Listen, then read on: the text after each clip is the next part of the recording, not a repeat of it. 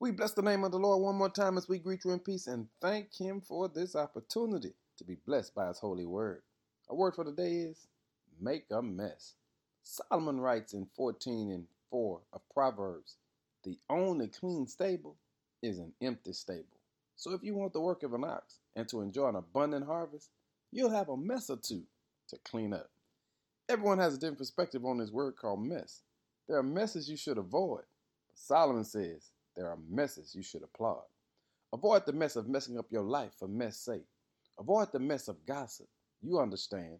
But Solomon says every construction project comes with mess. It's a holy mess because you ought to understand that you said it yourself. You're a work in progress. You're God's construction project. And every construction site has mess. And you ought to thank God for the mess. There are some things that He has to rip out of your life, some things He has to destroy in your life. And when He rips and destroys, it creates a mess. But when you see the mess, it's a sign of progress. Praise God today for what He's messing up in your life.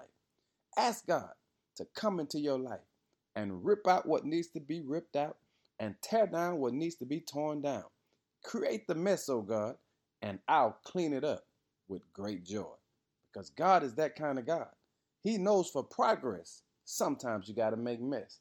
But there are people, and I'm sure that you have seen them before, who prefer the clean, pristine atmosphere of the cemetery than the loud, noisy atmosphere of the nursery.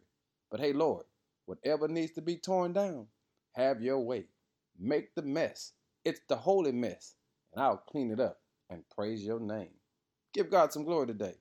In Jesus' name, amen.